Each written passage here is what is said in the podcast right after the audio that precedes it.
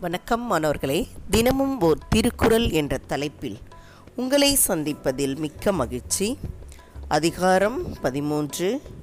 அடக்கம் உடைமை. குறள் நூற்று இருபத்து ஐந்து எல்லார்க்கும் நன்றாம் பணிதல். அவருள்ளும் செல்வர்க்கே செல்வம் தகைத்து. எல்லார்க்கும் நன்றாம் பணிதல். அவருள்ளும் செல்வர்க்கே செல்வம் தகைத்து. இதோடைய பொருள் பணிவு எல்லோருக்குமே பெருமையை தரும். பணிவு எல்லோருக்குமே பெருமையை தரும். செல்வந்தர்களுக்கு பணிவு இருந்தால் அந்த பணிவு மேலும் ஒரு செல்வமாக மதிக்கப்படும். மேலும் ஒரு செல்வமாக மதிக்கப்படும். நாம் எல்லோரையுமே என்ன செய்கிறோம் மதிக்கிறோம். அவர்கள்ட்ட அடக்கத்தோடு நடந்துக்கிறோம்.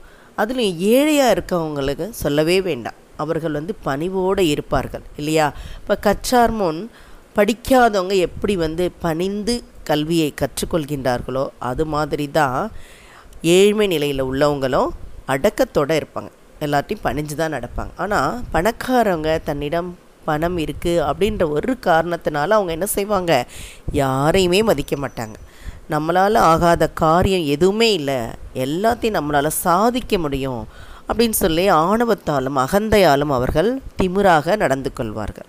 அதனால தான் அவங்க என்ன சொல்கிறாங்கன்னா எல்லாரையும் விட்டுட்டு செல்வந்தருக்கு அது மேலும் ஒரு செல்வம் அப்படின்னு சொல்கிறாங்க பணிவோடு இருப்பது அடக்கத்தோடு இருப்பது செல்வந்தர்களுக்கு மேலும் ஒரு செல்வம் அப்படின்னு சொல்கிறாங்க ஏன்னா அவங்கள்ட்ட அந்த பண்பு இருக்காது. அதனால் குறிப்பாக இந்த குரலில் செல்வந்தர்களுக்கு தான் பணிவு என்பது மேலும் ஒரு செல்வத்தை தரும் அப்படின்னு சொல்கிறாங்க அவங்கள்ட்ட ஏற்கனவே செல்வம் இருக்குது அதனால் என்ன சொல்கிறாங்க அடக்கத்தோடு இருந்தால் அவங்க மேலும் வந்து அவர்கள் அது செல்வத்தை சம்பாதிக்கிறதுக்கு சமம்.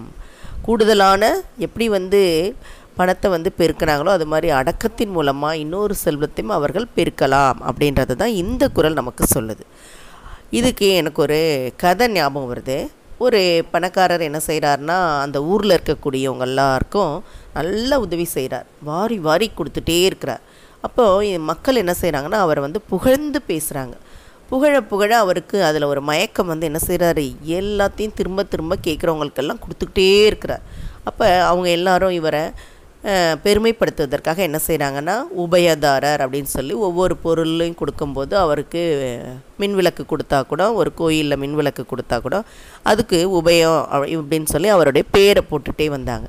இப்படி வரும்போது அவருக்கு ஒரு செருக்கு வந்துடுது ஒரு ஆணவம் வந்துடுது திமிர் வந்துடுது. அதனால் யாரையும் அப்புறம் பின்னால் போக போக மதிக்காத ஒரு தன்மை அவர் மனசில் வந்துக்கிட்டே இருக்குது அப்போ வந்து அந்த பணிவு என்பது அவர்கிட்ட கொஞ்சம் குறைஞ்சிக்கிட்டே வருது.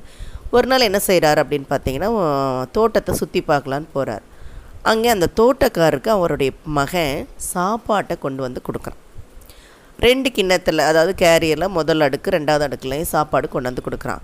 அவர் சாப்பிடலான்னு வந்து அந்த சாப்பாட்டில் கையை வைக்கும்போது பார்த்திங்கன்னா ஒரு நாய் அவர் முன்னால் வந்து நிற்கிது உடனே மேல் அடுக்கில் இருக்கக்கூடிய சாதத்தை அவர் போடுறார்.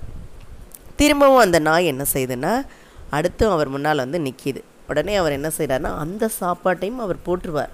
இதை பார்த்துட்டே இந்த இந்த செல்வந்தருக்கு ரொம்ப அதிர்ச்சி ஆயிரும். அவர் போய் கேட்பார் நீங்கள் பசியோடு தானே இருந்தீங்க. ஏன் அந்த நாய்க்கு நீங்கள் சாப்பாடை எல்லாத்தையுமே கொடுத்துட்டீங்க? அப்படின்னு கேட்பார் இல்லை அது பசியோடு தான் என் முன்னால் வந்து நிற்கிது இத்தனை நாள் என்கிட்ட வரல. ஆனால் இன்றைக்கி அது என் முன்னால் வந்தது பசியோடு தான் வந்துச்சு. ஒரு வேளை பட்னியாக இருந்தால் என்ன? அதனால தான் நான் அதை போட்டேன் அப்படின்னு சொல்வார். அப்போ அவர் செல்வந்தர் நினைப்பார் நம்ம நம்மக்கிட்ட இருக்கக்கூடிய பணத்தில் ஒரு பாகமோ அல்லது கொஞ்சமாக தான் நம்ம அடுத்தவங்களுக்கு கொடுக்குறோம். ஆனால் அவர் தன்னிடம் இருக்கக்கூடிய அத்தனை முழுமையும் தூக்கி கொடுத்துட்டார். அப்போ நம்மளை விட வள்ளல் யார்? அந்த தோட்டக்காரன் தான் அப்படின்னு அன்னைக்கு அவருக்கு அந்த மனசில் இருந்த ஒரு ஆணவம் நீங்குது. அதுக்கப்புறம் அவர் பணிவாக நடந்துக்கிறாரு. இதுதான் என்ன சொல்கிறாங்க அப்போ ஏழை எளியவர்கள்ட்ட இயல்பாகவே அந்த பண்பு இருக்கும். செல்வந்தர்கிட்ட அந்த பண்பு இருக்காது. அப்படி அந்த பண்பு வந்துருச்சுன்னா அது அவர்களுக்கு மேலும் ஒரு செல்வம் என்பதை தான் இந்த குரல் நமக்கு உணர்த்துகிறது. சரியா மாணவர்களே? இதை படித்து பயன்பெற வேண்டும் என்று கூறி உங்களிடமிருந்து விடைபெறுகின்றேன். இதை வழங்கியவர்கள் ஐடிடி திருப்பத்தூர் மற்றும் இரா வனிதா தமிழாசிரியை காரைக்குடி. நன்றி நன்றி மாணவர்களே. நன்றி.